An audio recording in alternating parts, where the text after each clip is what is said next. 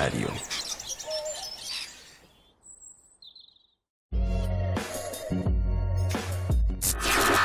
Estás entrando al espacio del comunicador con Gerardo Ramos.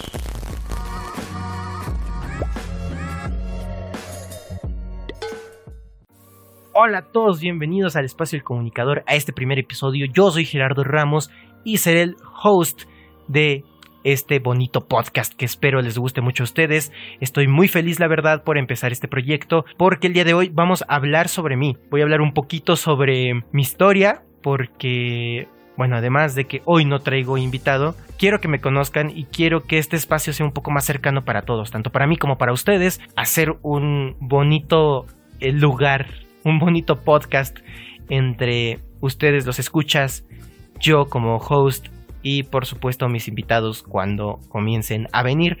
Entonces, eh, me encantaría que ustedes supieran un poquito más sobre mí. En este primer episodio, además eh, de contar un poquito de mi historia. Bueno, voy a hablar también sobre mi motivación con este, con este podcast. Así que espero les agrade y espero que se queden. Espero que escuchen más episodios de este podcast. y que la verdad se van a venir grandes, grandes, grandes episodios con gente increíble con gente que conozco de diversos, de diversas carreras, de diversos espacios del conocimiento. Entonces, quédense, la verdad, yo creo que les va a interesar y yo creo que les va a gustar. Así que, ahora sí, sin nada más que decir, vamos a comenzar con mi pequeña historia, con esta autobiografía, con, con, esta no sé cómo, cómo va a ser, no sé si va a, a ser un drama o una tragedia o qué es lo que va a ser, pero lo que estoy seguro es que espero que les agrade y espero eh, yo ser también de su agrado. Así que vamos a comenzar. El niño extrovertido, bueno, la verdad lo puse como por pequeños capítulos porque si no empiezo a divagar y me empiezo a adelantar dentro de la historia y de repente tengo que hacer regresos muy extraños y se me va a alocar aquí todo el asunto, entonces por eso puse algunos titulitos que eh, tengo aquí escritos para que no pierda el hilo conductual dentro de la historia. Entonces, bueno, el niño extrovertido es muy curioso porque a la fecha yo soy una persona totalmente, o bueno, no totalmente, sino soy bastante introvertido, la verdad, o sea, no, no, me, no, no los voy a engañar. Este, soy muy, muy extrovertido. No soy una persona que salga mucho y así.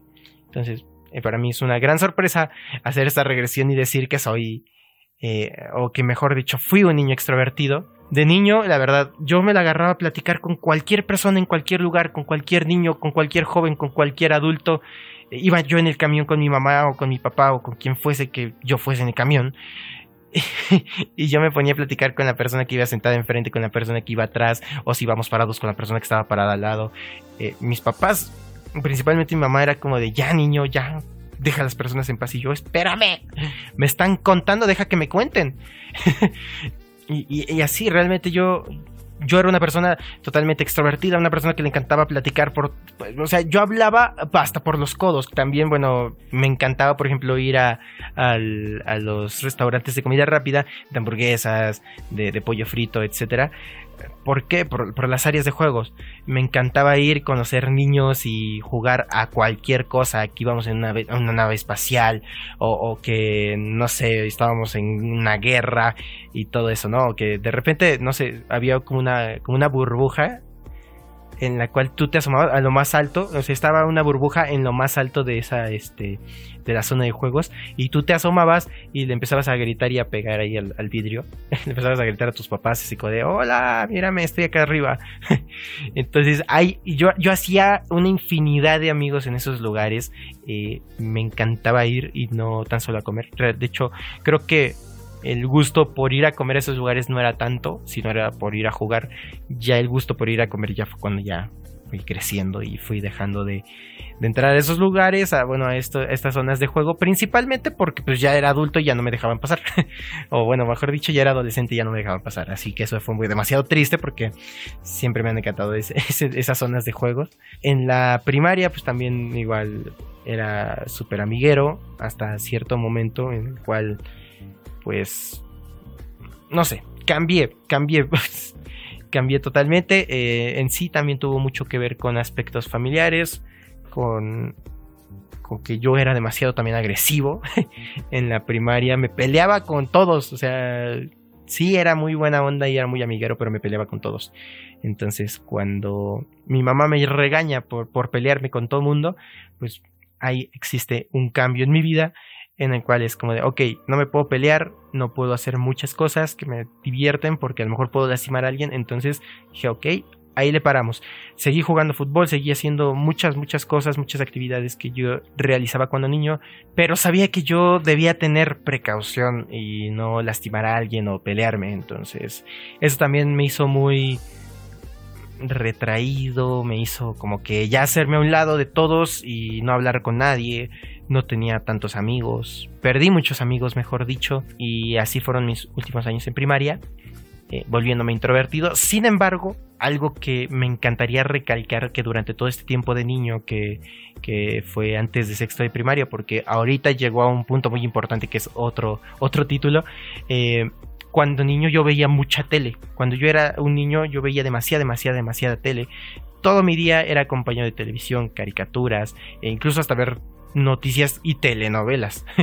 Entonces era muy, muy interesante porque yo veía los programas de televisión, los programas de concurso y todo este tipo de cosas que pasaban en, no sé, Canal 2 y Canal 1 los domingos, no sé, la academia, que otros pasaban. La verdad es que ya ni me acuerdo, bailando por un sueño, no sé.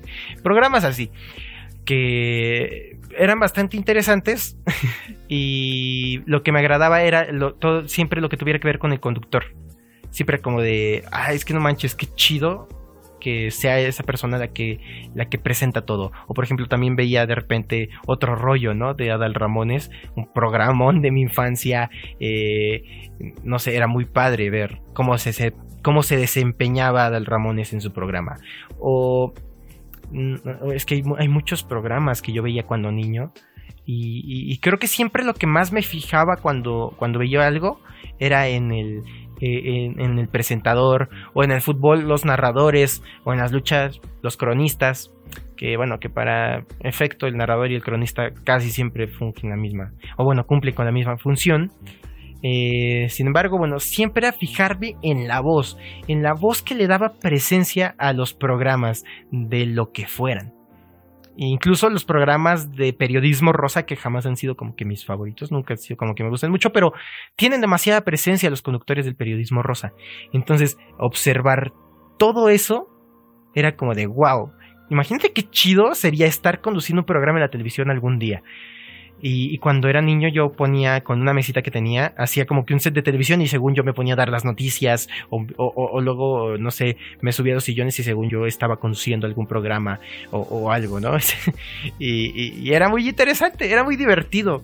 Y siempre fue como que, ah, me gustan los medios, me gusta la tele. Cuando me empezó a gustar la radio, bueno, también desde niño, porque mi hermana ponía todas las tardes la radio, o sea, si yo no estaba viendo mis caricaturas o si yo no estaba viendo algo en la televisión, mi hermana ponía la radio. y, bueno, siempre escuchaba, no sé, Exa FM o, estas estaciones juveniles. No me acuerdo cómo se llamaba la que, la que se convirtió después en Radio Disney. Ya no me acuerdo del nombre, pero este, bueno, la que era la que luego se convirtió en Radio Disney, bueno, 97.7, eh, ay, 99.3 eh, sí, ¿no? Creo que sí. Yo, eh, bueno, también con mi papá yo escuchaba Radio Universal, Mix, a lo mejor Estéreo Joya, también con mi mamá. Entonces, también me fijaba mucho en cómo hablaban los locutores de radio. Esa fluidez, esa facilidad de la palabra era como de wow. Y, también llegó un momento en el que empecé a escuchar radio yo mismo por gusto. Incluso, eh, pues antes que era más complicado tener acceso a, música eh, original, o sea que tú traigas, no sé, en tu teléfono, o antes había los reproductores, ¿no? De música, sino la tenías que bajar todo pirata. y, y hay que decir la verdad, muchas veces era muy complicado bajar música pirata y más cuando eres un niño. Entonces, le tomé mucho gusto a la radio, de hecho hasta compraba muchas veces varios dispositivos de radios portátiles que funcionaban mediante pilas y, así yo me iba escuchando radio en el camino cuando no quería escuchar lo que estaban escuchando los demás y hasta la fecha sigo siendo igual, solo que ahora escucho pues música por Spotify por ejemplo. Algo que se me hacía muy interesante pues era ver cómo, cómo se desempeñaban todas estas personas dentro de los medios de comunicación Y así llego a sexto de primaria, donde ocurren dos cosas muy importantes y muy interesantes en mi vida.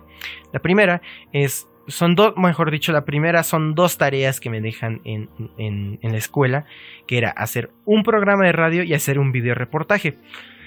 El programa de radio eh, lo hice, me acuerdo que lo hice con mis papás. Digamos que ese fue como mi primer, mi primer podcast en el cual traté el tema de los tazos, porque me encantaban los tazos, me encantaba jugar tazos. Entonces era como de, tazos, está, ya está el tema. Y la lucha de la WWE, que me encantaban también, digo, en esos años fue cuando las empezaron a pasar por televisión abierta, y como yo no tenía televisión de paga en esos años, pues fue como genial. Estoy disfrutando de la lucha libre norteamericana, digo, a mí me encantaba la lucha libre mexicana desde pequeño, entonces agarrarle la onda a eh, otro estilo que es el wrestling, que es un poquito más de, eh, bueno, no de actuación, sino de darle importancia a lo que dicen los luchadores en el micrófono y demás, pues siempre me gustó, entonces esos dos temas fueron los que elegí para mi eh, programa de radio en esa ocasión. Eh, hice un top de canciones de Phineas y Ferb porque me encantaba Phineas y Ferb, entonces hice un top 5 de canciones de Phineas y Ferb. y recuerdo que lo llevamos a un café internet y nos ayudaron a editarlo y toda la cosa, que dio, quedó, genial. Eh, nos lo dieron en un disquito y hasta hicieron una portada bien chida que imprimió mi hermana. bueno, que imprimimos ahí mismo en el café internet. Entonces estuvo súper padre todo eso. Y el siguiente trabajo fue un video reportaje que fui a hacer a un lugar que se llama Miskik, que es donde celebran el Día de Muertos eh, de una forma espectacular. Y estuvo muy padre porque en este lugar, pues la verdad fue algo nuevo para mí. Y además pues, habíamos recién comprado una, una camarita para, para, grabar. Entonces, pues mis papás ahí me estaban grabando y yo ahí estaba hablando en el reportaje. Digo, en ese entonces yo no sabía nada de que tenías que grabarlo con un micrófono externo. Entonces cuando me hacían un zoom, por ejemplo mis papás o mi hermana, pues se le iba el sonido a la cámara. Entonces era como que de repente se me cortó el audio y yo así de, no puede ser. Este, pero aún así fue una experiencia súper padre. Al final no tanto, porque hay una anécdota muy chistosa dentro de eso. Y es que íbamos a empezar a cenar y un cable de luz pues, hizo corto y empezó a caer en el piso y a chicotear así de un lado para el otro y nosotros así como de huyamos de aquí. Entonces terminamos huyendo y a unos cinco minutos de donde habíamos dejado el coche inicialmente pues nos pusimos a comer ahí ya mejor porque ya ni pudimos cenar a gusto en en, en, en entonces fue una historia muy muy extraña pero muy chistosa a la vez. Y el otro suceso demasiado importante que pasa en mi vida cuando iba en sexto de primaria es que acompaño por primera vez a mi papá a su trabajo él era administrador de un edificio en una empresa de publicidad. Él un día me dijo, oye, ¿vas el sábado conmigo al trabajo? Yo le dije, claro que sí. Realmente yo jamás había acompañado a mi papá a su trabajo, digo, a otros trabajos que había tenido antes sí. Y a lo mejor y sí lo había acompañado a este trabajo, pero con la pequeña diferencia de que pues no había entrado. Solo era como que me quedaba en el coche esperándolo y él ya subía. Pero ese día iba a ser sábado y no iba a ir casi nadie a su empresa. Bueno, a la empresa donde trabajaba, mejor dicho.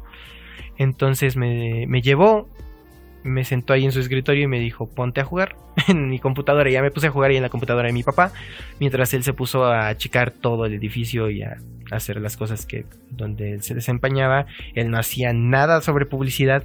Sin embargo, pues estaba en un lugar ambientado de pura publicidad. Entonces ya cuando regresa mi papá, me dice, si quieres voy a dar una vuelta a los pasillos, pero no agarres nada. Y yo dije, ok, sí, no te preocupes, yo no voy a agarrar nada. Entonces voy y entro al lugar donde están las computadoras de los creativos, bueno, el espacio de trabajo de los creativos, y empezó a ver eh, publicidades pegadas, dibujos, eh, figuras, se veía que era un lugar súper divertido, entonces dije, wow, no manches, y yo veía las publicidades y era como de, no manches, esto está súper chido, me gusta, ojalá algún día yo pudiera estar aquí, entonces ya tenía dos cosas enfocadas, o mejor dicho, que tenían que ver con la comunicación, que era la publicidad y los medios de comunicación sin saber realmente lo que era comunicación en ese entonces. Pasa el tiempo y me acuerdo que después de la lucha libre, precisamente de la lucha libre de la WWE de SmackDown, los viernes pasaban un programa que se llamaba Insomnia. Este programa se enfocaba en pasar eh, publicidad o videos publicitarios de distintos países, incluyendo México, eh, que o hayan hecho historia o que sean perturbadores o raros o que tengan ahí elementos extraños. Entonces, al inicio me daba miedo por las voces, porque yo soy muy miedoso. Entonces, al inicio era como de, ay, Dios mío, quiten eso. Yo termino de ver las duchas y lo apago. O si pasan tuneame la nave, veo tuneame la nave. Pero después de ahí yo apago la televisión. pero sin darme cuenta, me empezó a ganar este programa y le perdí el miedo a las voces y de repente era como de wow, no manches, qué chido. Y mi papá luego me empezó a decir que pues realmente eso también es publicidad. y yo así, no manches. Yo pensaba que la publicidad era como que... Yo pensaba que eso era como que otra cosa, aunque sí tenía que ver, pero era como que otra cosa. Entonces me empecé a clavar mucho con la publicidad. También en esos años empiezo a tener el acceso a internet. Mi hermana me empezó a decir así como de, pues ya si quieres ver videos en YouTube o algo, mira, esto es YouTube. Y yo así de, wow, pues ahí descubrí YouTube y empiezo a buscar publicidad, tanto de Coca-Cola como de Pepsi. Además, mi papá me compraba muchos videos de. Eh, videos así piratas en donde era sobre los jugadores de fútbol pero muchas veces venían publicidades eh, tanto como, les digo de, de Pepsi o de eh, Coca-Cola o de otras marcas Nike Adidas y, fue, y era como de, no manches, hasta en el fútbol está todo esto bien metido. Como que de alguna manera se abrió mi, mi cerebro a muchas perspectivas eh, de televisión, de internet, de, de radio. Luego me enfoco en la radio otra vez y... jingles, eh, publicidad para radio. era como que, wow de verdad quiero hacer esto y ahí se juntaban dos cosas que sin que yo supiera me encantaban. De ahí, como dije, descubrí YouTube y luego empiezo a ver este crecimiento de los youtubers, Wherever Tomorrow, el, Hola Soy Germán, el, el, Rubius también ya andaba ahí por, por esas épocas comenzando. Pero principalmente los youtubers mexicanos, este, como te digo, Wherever Tomorrow, los de No Me Revientes Crew, bueno, Wherever Tomorrow pues, con todos sus sus compañeros.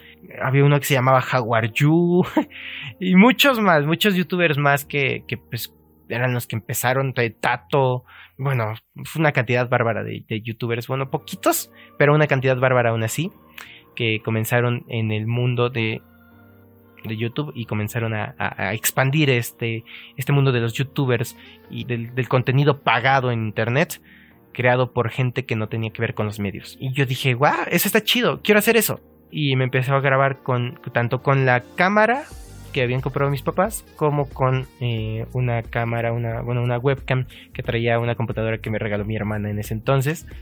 Y así empiezo a grabar mis primeros videos de YouTube que ahora me dan muchísima pena ver y que tengo todos ocultos porque de verdad me dan, me dan una pena tremenda. Este, pero fue mi primer acercamiento e incluso en ese entonces yo editaba en el Windows Movie Maker eh, eh, así edité mis primeros videoblogs, mis primeros eh, videos según de comedia, porque pues, la comedia era lo que pegaba en YouTube. En ese entonces, digo, ya después empezó como que la intelectualidad dentro de YouTube, pero, pero, pero primero era la comedia. Y comedia muy torpe, pero muy divertida y que era el YouTube que yo conocí, fue el que yo intenté replicar. No me salió, conseguí 20 suscriptores y ya mejor me detuve y ya no seguí haciendo videos en YouTube. Además, me gustaría retomarlo, sin embargo, bueno, ya con otro estilo un estilo muy diferente al que, al que tenía en ese entonces, que era un estilo de un niño de 12 años intentando hacer videos para una plataforma que lo superaba totalmente. Que a lo mejor si lo hubiera continuado y hubiera definido un estilo y hubiera cambiado un esquema totalmente diferente, a lo mejor a la fecha, no sé qué estaríamos diciendo de ese Gerardo youtuber, pero no lo sé. Para mí no prometía tanto lo que estaba haciendo en ese entonces. Luego de ahí, termino la secundaria, entro a la preparatoria, que pero la preparatoria fue lo único que yo no cursé en el Estado de México, porque yo toda mi vida la he vivido en el Estado de México y todas las escuelas las he cursado en el Estado de México, menos la preparatoria. Y eso fue porque decidí irme a estudiar la prepa al CCH de Azcapotzalco, en la Ciudad de México, en los límites de Tlalnepantla de Vaz y Azcapotzalco.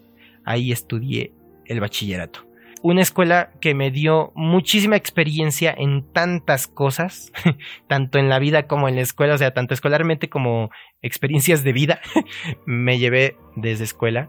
Hice una vez una publicidad en segundo año, que fue en tercer semestre con mis amigos de ese entonces, sobre un teléfono muy, muy raro, muy grotesco, muy grosero. Más que grotesco, grosero porque decimos hasta groserías y, se empiezan a golpear y no sé, muy raro pero muy divertido, me dio mucha gracia, yo fui el director, entonces era como de, pero tú te mueves para acá y después empiezan a platicar de esto y después se pegan, pero como vimos que la grabación fue un desastre porque se escuchaban más los trailers que pasaban afuera que, que mis compañeros, era como de, mmm, bueno, grabamos una nota de voz y le metemos como doblaje. Entonces fue como que con doblaje el, comercial. Entonces eso le agregó un toque medio raro, pero chistoso.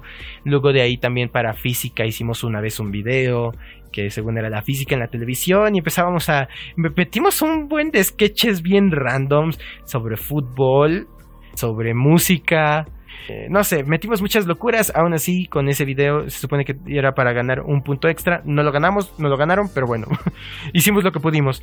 Eh, posteriormente, llega el momento de elegir carrera. Yo sabía que quería estudiar publicidad, pero no sabía que no existía una carrera que se llamaba publicidad. Entonces fue como de, bueno, ¿dónde puedo estudiar publicidad o en qué carrera puedo enfocarme a la publicidad?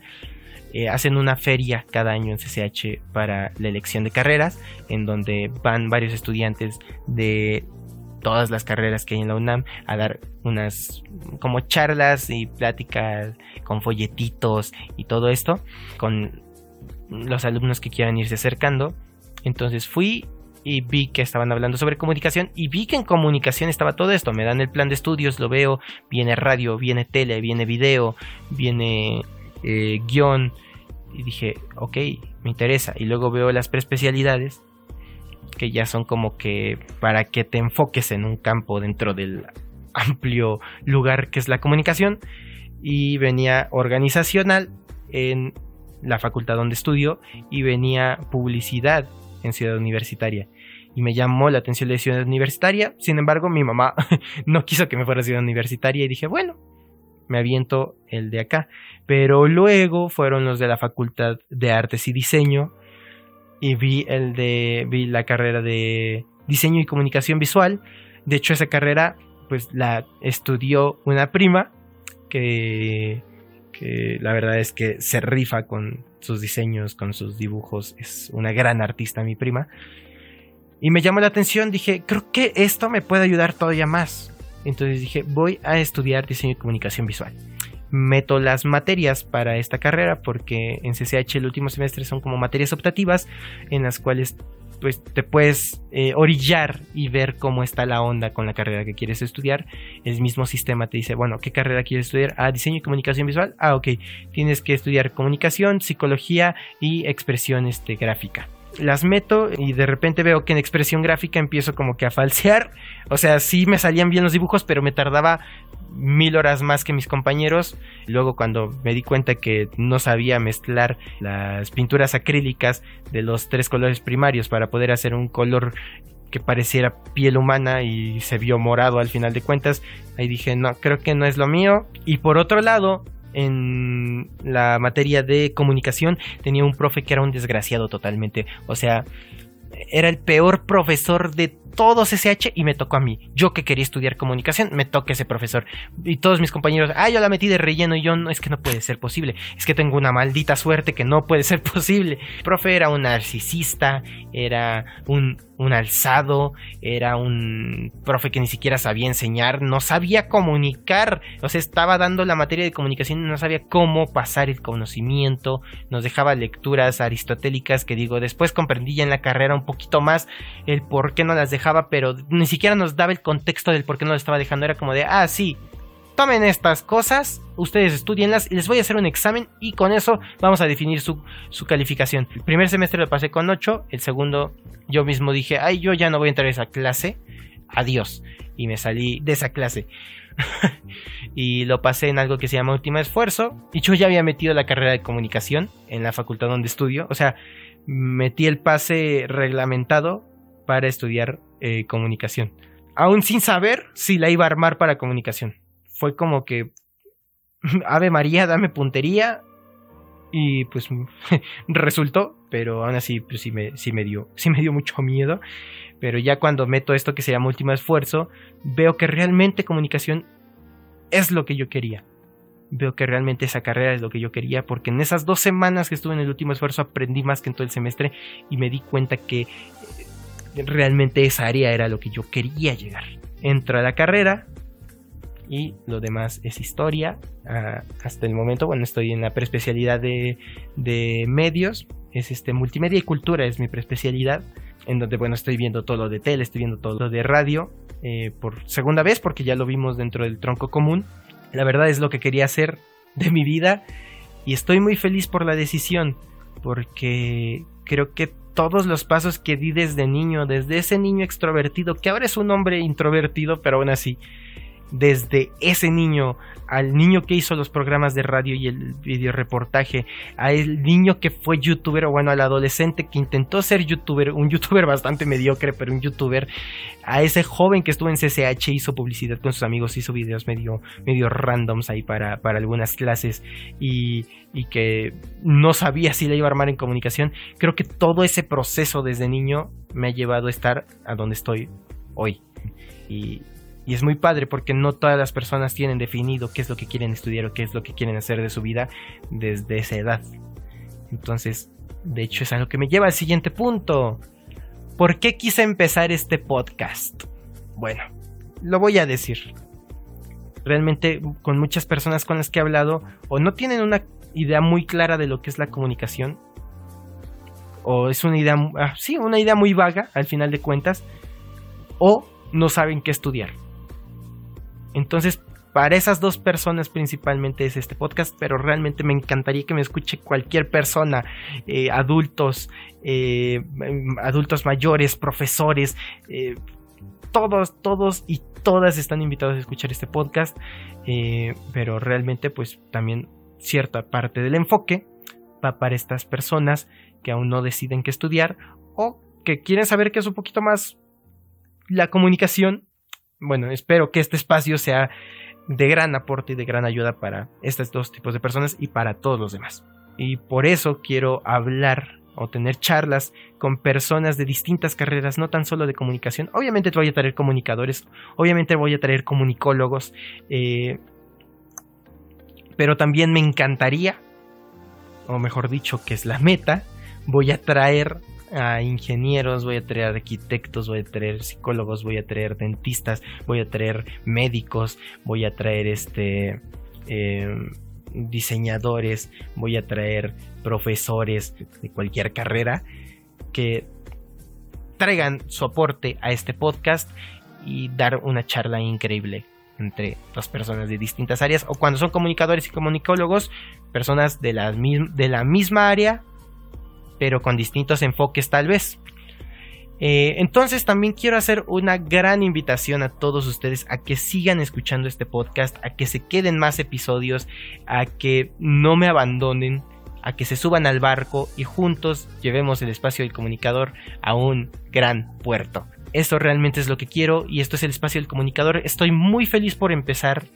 Estoy demasiado contento por haber descontado Eh, de una forma, eh, entre comillas, resumida, mi historia con la comunicación y cómo elegí la carrera y cómo yo mismo sabía desde pequeño lo que quería hacer y a dónde quería llegar. Entonces, bueno, esto ha sido todo por hoy. Em, estoy muy contento de empezar este proyecto. Muchas gracias, Eric, Paco, eh, por invitarme a formar parte de Aviario, de esta red de podcast en donde ustedes invitaron a, a personas que queríamos iniciar en este mundo. Estoy muy contento y la verdad tengo mucha emoción de realizar esto, de traer invitados. Los invito a todos ustedes, escuchas, que se queden a revisar más contenido de aviario, más contenido de nuestra plataforma, de esta plataforma que es para ustedes. Este es el espacio del comunicador. Yo soy Gerardo Ramos y nos estamos escuchando en la próxima.